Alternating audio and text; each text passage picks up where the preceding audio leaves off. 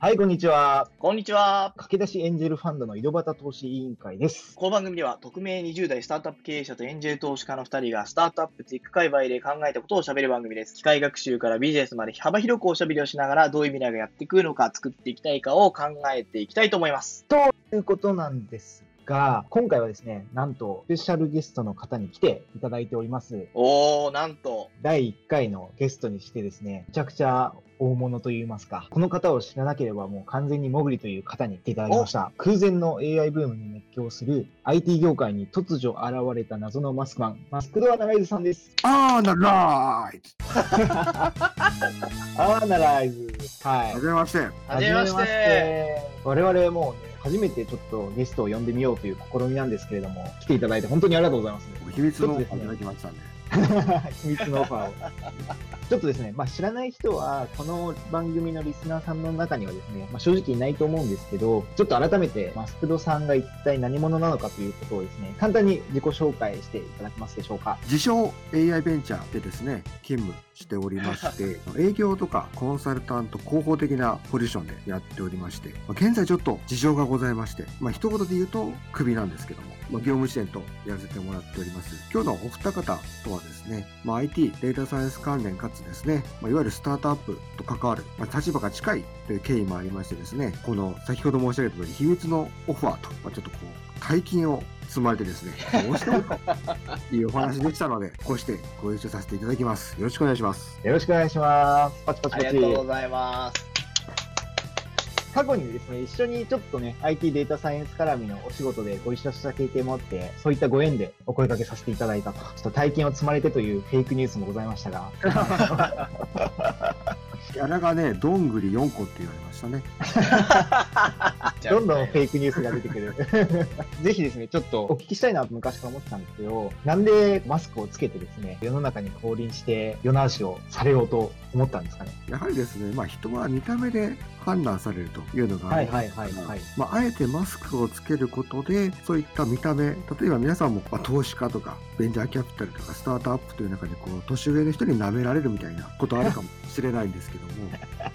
マスクをしていると、まあそういったこう見た目で、まあ、判断されることが少ないというのが1点目。2点目がこれ非常に重要なんですけども、会社にバレると怒られるんですね。そうなんです。めちゃくちゃ重要、めちゃくちゃ重要です。もともと会社員やっていた時に始めたので、あまりはっちゃけすぎるとですね、怒られる。最近でも小湊鉄道のツイッターの人が好き勝手やりすぎて担当外されたというニュースに。さすが炎上界隈に詳しい。そういったことで顔は出さないと。まあ、声だけだったらまあギリギリごまかせそうなので、こういったマスクをつけて活動しているという次第でございます。まだバレたことはないんですかね。会社ではですね、話題にすら上がったことがないままクビになっちゃいましたね。やっぱ秘匿性高いですね、そのマスクは。いや、本当にもう NASA が開発したんで。はい。今多分ポッドキャストを聞かれてる方は、映像がですね、ないので、わからないとこれ見せたいですね。見せたいですよ。ね見せたいんですよ。謎の覆面マスクをかぶっていらっしゃるマスクドさんと今、ディスコードで繋いでいるって感じですね。しかもこれあれなんですよね。すごくレアな、おうち用マスクなんですよね、多分。これはもうあの自宅用のマスクですね。非常にレアです。普段あのメディアで見ているマスクとはちょっと違って、もうちょっとカジュアルなマスクをされてるので、イヤホンもつけやすい。よりちょっと銀行強盗っぽい感じですね。ちょっとこれはね、外歩けないですね。まあ今マスクをつけて、あの、ご参加いただいてますけれども、マスクオフの時はどういう活動をしているのかっていうのについて、もうちょっと今詳しく伺ってもよいですか？表に出るときはですね、もっと華やかなマスクをつけさせてもらってますんで、僕が住んでる東京の、まあ、メキシコに住んでるんですね。まあ、東京都メキシコ。住んでいるんですけども、まあ、だいぶ時空が歪んでますけれども。埼玉と千葉と東京の境目ぐらいにあるんですけども、まあ、治安がね、ちょっと良くないんで、ちょっとこういったマスクで威嚇をしてですね、強盗とか、そういうのを襲われないようにするというのがちょっとマナーとしてですね、アフターコロナの世界で生きております。だいぶ特殊な状況で生きておられる。ちょっと皆さんマスクつけるのはご時世ですから、僕もちゃんとマスクをして外を歩いてるわけですね。口元がめちゃめちゃ開いてますけれども。これはまあ自宅用なんでね、口元がああ、そういうことですか。特に最近はどういったご活動が多いんですか？コロナのせいでちょっとイベントの登壇が減ってしまったというのはあるんですけども、まあ、それが一つとしてありますね。他にも記事の執筆ですとか、あとあの企業様に対しての営業とか広報とか人材採用のお手伝いですとか、そういったのもやってますし、書籍のオファーも来るには来るんですけど、今ちょっとおっしゃったりとかしてですね、まあいろいろあるんですね。こういったポッドキャストみたいなのっていうのは結構出られてるんですか？ゲストで呼ばれたのっていうのは初めてですね。ありがとうございます。ちょっと第1号が我々で大変ね、光栄ですね。光栄ですね。本日ということで、全部でですね、3部構成で話そうと思ってます。1、2、3の3回に分けて、ポッドキャスト自身もですね、出していくと思います。1回目がですね、題名が、俺たちは見た AI プロジェクトの死の谷を潜り、くぐり抜けるには、第2部がですね、アフターコロナのスタートアップ、お金の話。で3つ目がですね、アフターコロナをサバイブするための本ということで、第3部では、アスクドさんのですね、おすすめの本をですね、ぜひ伺っていきたいなと思ってます。見た目は怪しいですけど、トークテーマ、真面目ですね。そのギャップがいいですよね。まあ見てる人にはね、見た目わかんないですから。確かに、確かにそうですね。1回目のですね、今回は AI プロジェクトの死の谷をくぐり抜けるにはというテーマについてお話ししようと思ってます。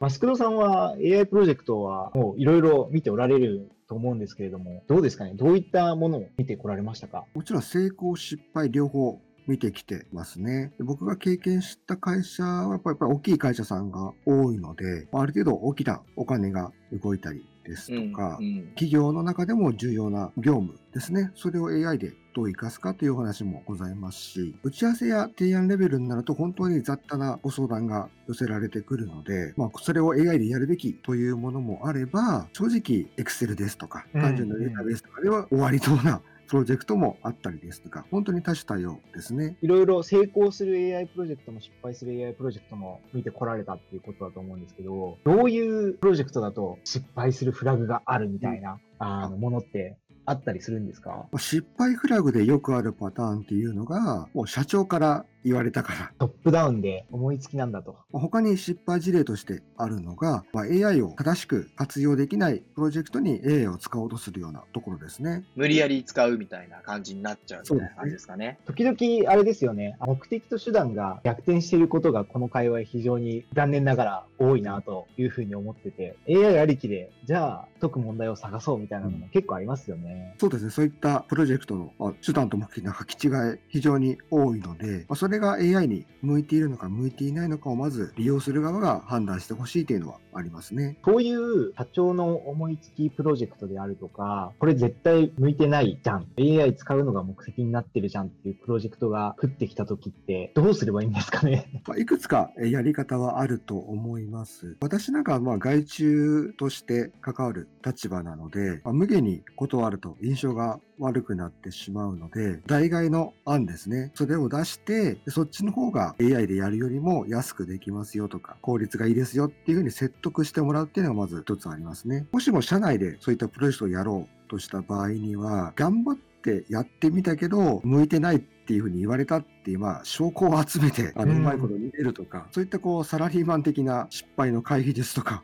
求められてくると思います。結構、インセンティブがずれちゃいますよね。上の人は AI っていう技術を取り入れたいから、それに対して予算を出すし、下の人はその AI の枠で探しに行かなきゃいけないし、で、まあそこを外部の人で受託する人がいたら、炎上しないで終わらせなきゃいけないみたいな感じで、その成功の指標がそれぞれなんかずれてくるから、難しいですよね、そこは。やっぱり評価の基準っていうのが、まあ、会社とか部署とかによって変わってくるので、例えばそのコスト削減だけに注力したりすると、やっぱり削減できるコストって限界がありますし、担当する社員としてもモチベーションが上がってこないような、多くなってくるので、うんそういった意味で、何でも AI、とにかく成果を出せっていうのは失敗しやすいフラグになりますよね。コスト削減をやりたいんだとしたら、コスト削減コンサルって普通はものすごくいろんな手段を持っているわけじゃないですか。人件費もそうだし、取引先に対しての交渉をしたりとかもあると思うんですけど、それに対して AI っていう制限をかけることで、取れる手段めちゃめちゃ少なくなるので、より難しさが上がっちゃってますよね。まあ、結構 AI で先ほど申しいただいたような人件費削減ですとか、そういったのも結構できる箇所ってさ限られてきますし、技術的に難しかったり、こう人件費下げても、例えばパートのお子さんが5人いたのが4人になったといっても、そんなに何百万何千万という効果はないですから、うまくコストを大幅に削減できるというのがそもそも難しいので、目的をどうするか。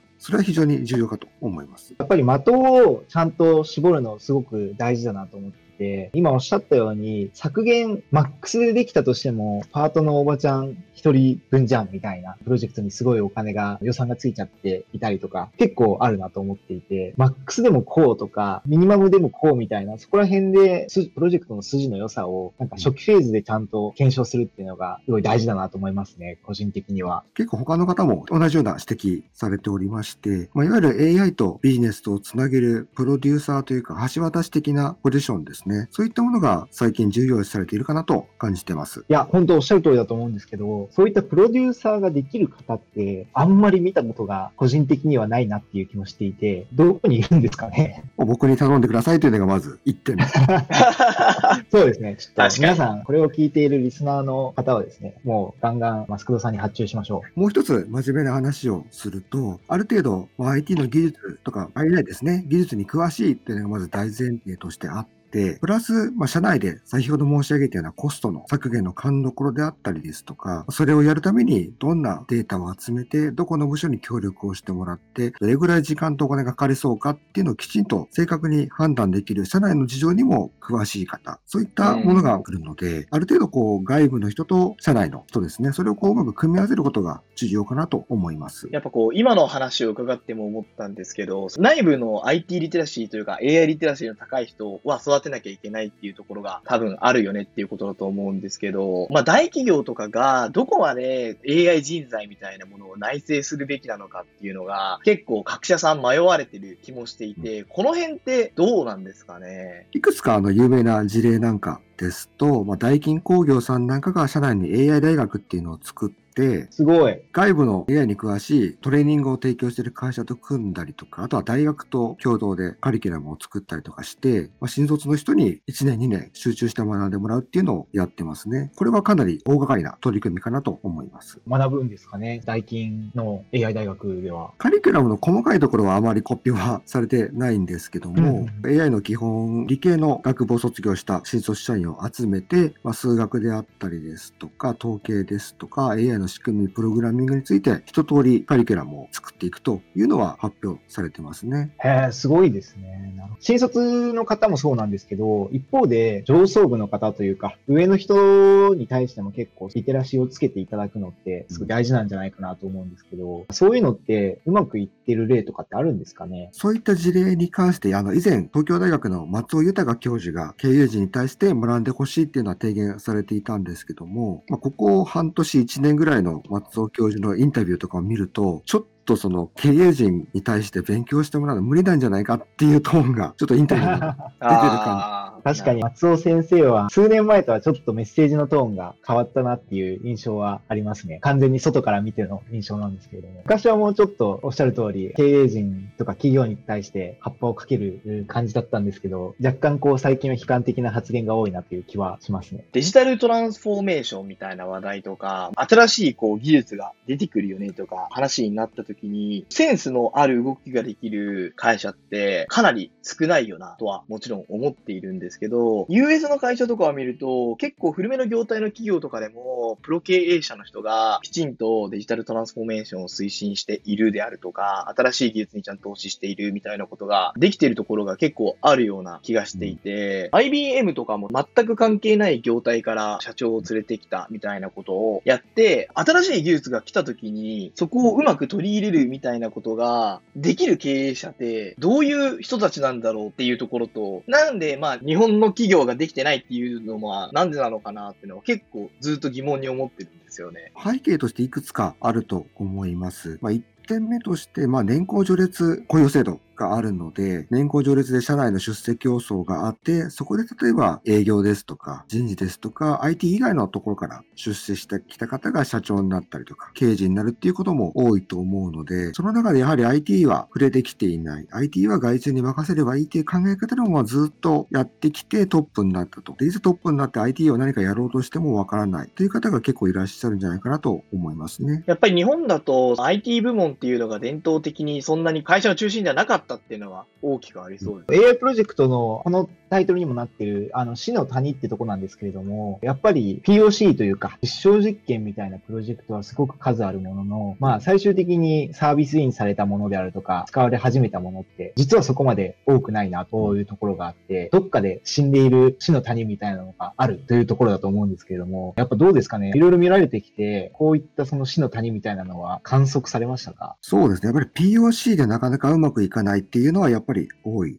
ですし、POC 以前に変な会社に発注をしてしまって、で、お金と時間を無駄にしてしまったっていうのも聞きますね。これ難しい質問だと思うんですけど、ジェネラルにプロジェクトの成功率というか、生きて死の谷を超える率って、ぶっちゃけどんなもんなんですかね？うん、成功の定義とかにもよりますけども、まあ、インタビューとかイベントのレポートなんかを見ていると2、3割っていうふうには言われますし、体感的には、まあまあうまくいってギリギリ怒られないなとか、まあ若干ちょっと成果は目的には届かなかったけど、一定の理解を得られたかなっていうのも含めると、5割ぐらいうんかなっていう感じはしますね。ただ、会社によって大きく変わってきたり、あとはエンジニアの質とか分野によって変わってくると思います。僕がいた会社はかなり案件を厳選してやってていたので、ある程度高い成功率は起こっていたかと思いますけども、それをうまく見極めできないベンダー、あるいは発注先っていう風になってくると、もっと数字は厳しくなってくるかなと思います。そもそも、まあもうちょっと数値はみんなが筋良くなれば上がるかもしれないですけど、やっぱり普通のシステム開発のプロジェクトとか、コスト削減のプロジェクトとかと比べると、成功率そもそもそこまで高くない性質のものかなというふうには思っていて、ここら辺の期待値も始める段階ですごい釣り合っているとよりやりやすいですよね。そうですね。やっぱり期待値がそもそも AI に対する過度な期待っていうのがあるので、すごいものではないっていうのは最初のうちに理解してもらうっていうのが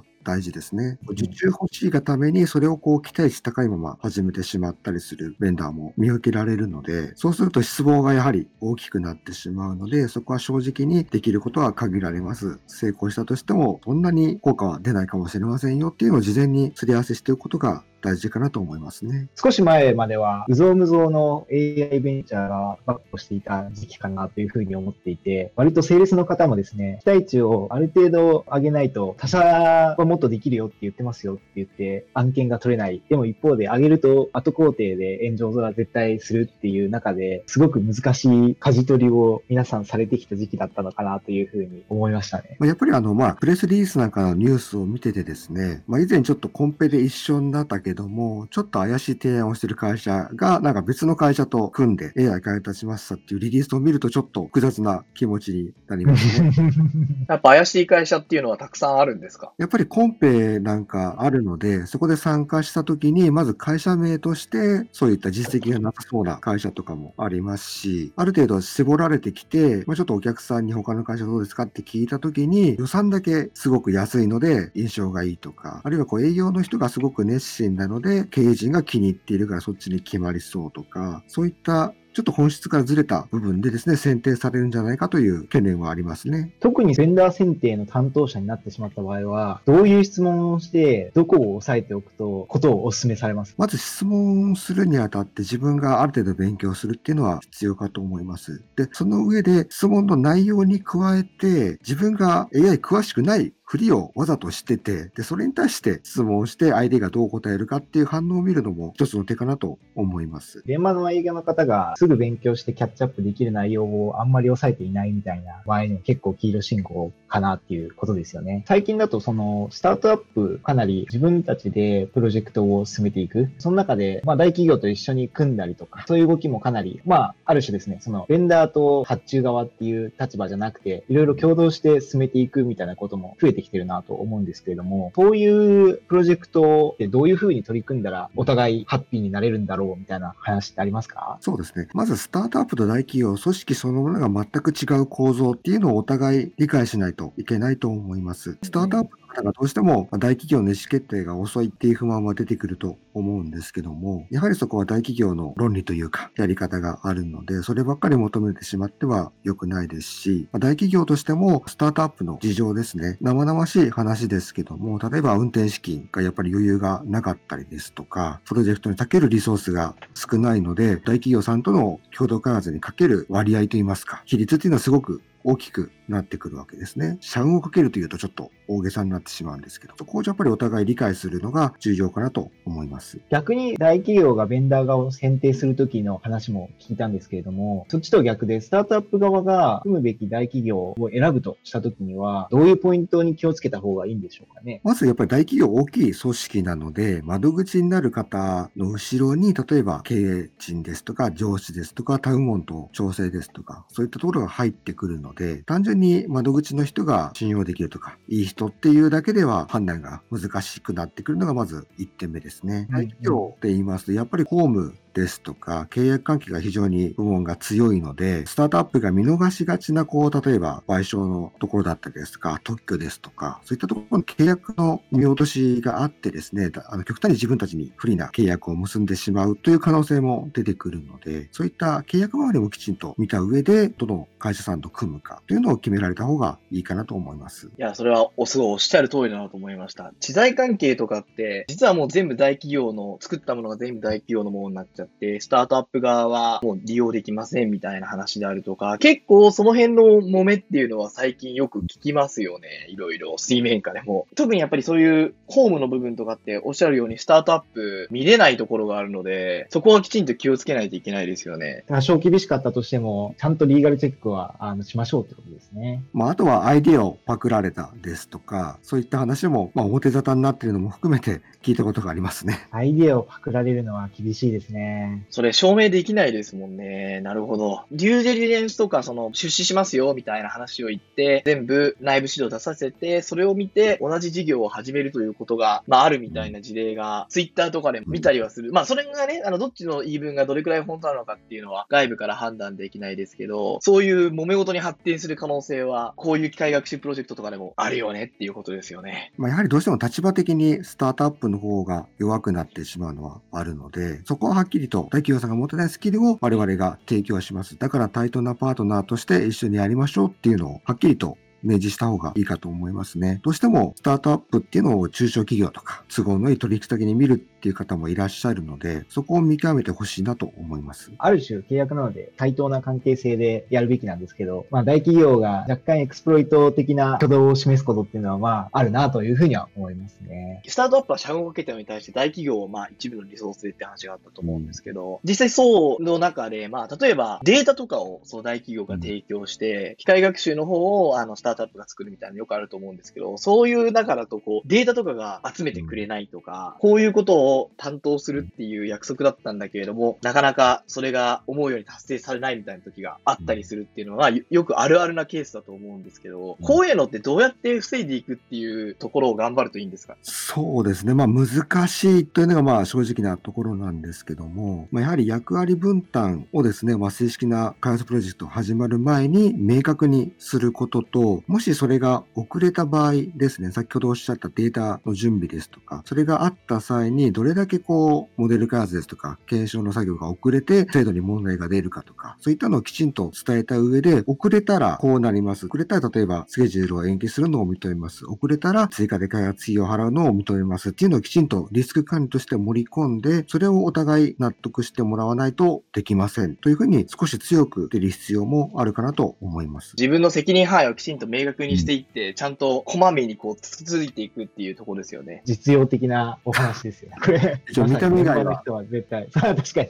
見た目以外は。見た目以外は真面目にやってますので。いや、勉強になります。メールのアベイラビリティは本当に事前にチェックした方がいいっていうのはおっしゃる通りだなと思ってて、大企業側とスタートアップ側って結構理想的なケーパビリティの補完関係はあると思ってて、大企業にはそのちゃんとデータがあります。機械学習系のプロダクトってやっぱりデータがないと何も始まらないので、スキルセットだけあるスタートアップ的にはすごい組む相手としてはすごい理想的だとは思うんですけど、肝心要のデータを見てみると全然ないじゃんとか、使える状態じゃないじゃんとか、量が全然違うじゃんみたいなのは往々にして発生するので、なんか始める前にそこはもう生のデータを確認しに行った方がいいですよね。守秘義務ですとか、外部に出さないですか、そういった事情でですね、隠す会社は多いんですけども、NDE ですとかあるいは現地に向かって、もうその場だけで見るだけだと。で、後ろにもう席監視してもらって、お宅の会社の会議室とお宅の会社のパソコン使いますよ、お宅の回線ネットワークを使いますよっていうふうにやってですね、その上でエンジニアが見て判断するぐらいはやるべきかなと思います。いやー、非常にわかりますね。ある種、その、機械学習系の会社であるとか、大企業の方で機械学習プロジェクト、AI プロジェクトがうまく進んでいる会社に、こう、転職したいみたいな方もいらっしゃると思うんですけど、そういう方は、どうい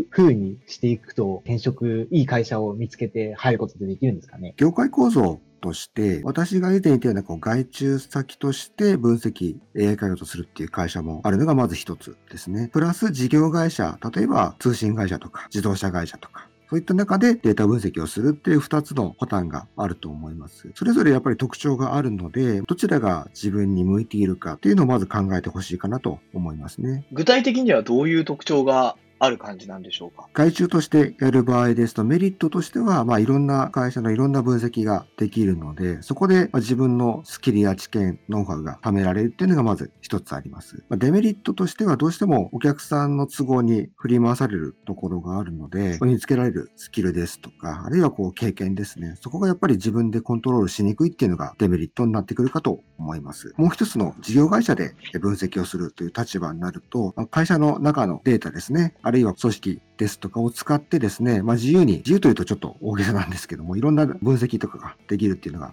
メリットとしてありますので、例えばさっき申し上げた通信会社とか自動車会社っていうのはこういろんな大量のデータを持ってるわけなので、そこに対して分析をするっていうのは非常に面白み、やりがいがあるかなと思います。デメリットとしては、どうしても大きい会社になってくると組織の壁ですとか、あの、そういったものが出てきてしまうので、自分のやりたいようにできない、あるいは社内調整にリソースを取られるですとか、そういった作業もどうしても発生してくるので、まあ、組織の中でうまく立ち回るスキルですとか、本来の分析とは関係ないスキルも求められてしまって疲弊をしてしまう、そういった懸念が出てくるというのがありますね。動き方が全然違いますよね。その外部の専門家として関わっていくのか、それとも内部のその事業の主体として関わっていくのかっていうところで、おっしゃる通り、専門的なところにあの振り切って時間を使うっていうことをにフォーカスするのか、それともその全体感を持って仕事を進めるっていうことにフォーカスするのかみたいな、そういう差はありますよ。これはぜひもうあれですね、就活生の皆さんにも参考にしてほしいですね。聞いているのか わからないですが。まあ、就職転職のご相談も僕のところにいろいろ来ておりますので、特別に無料でご相談を受けたもの。まあ本当はお金もらってですね、会社とか紹介するのは免許がないと違法になってしまうので、はい、おはい金を。取ってはいけないというのもコンプライアンス的な配慮もございますね。素晴らしい。マスクをしていてもコンプライアンスを守るというところですね。そうです。マスク以外はコンプライアンス遵守です。ではもうぜひ学生の皆さんとかはマスクダナーリさんにご相談をいただいて、ツイッターか問い合わせフォームございますので、ぜひぜひご連絡ください。第1部としては、一旦そんな感じで、次回はですね、アフターコロナのスタートアップ、お金の話ということをやっていきたいと思います。ぜひですね、次週も聞いてください。よろしくお願いします。よろしくお願いします。さよなら。さよなら。さよなら。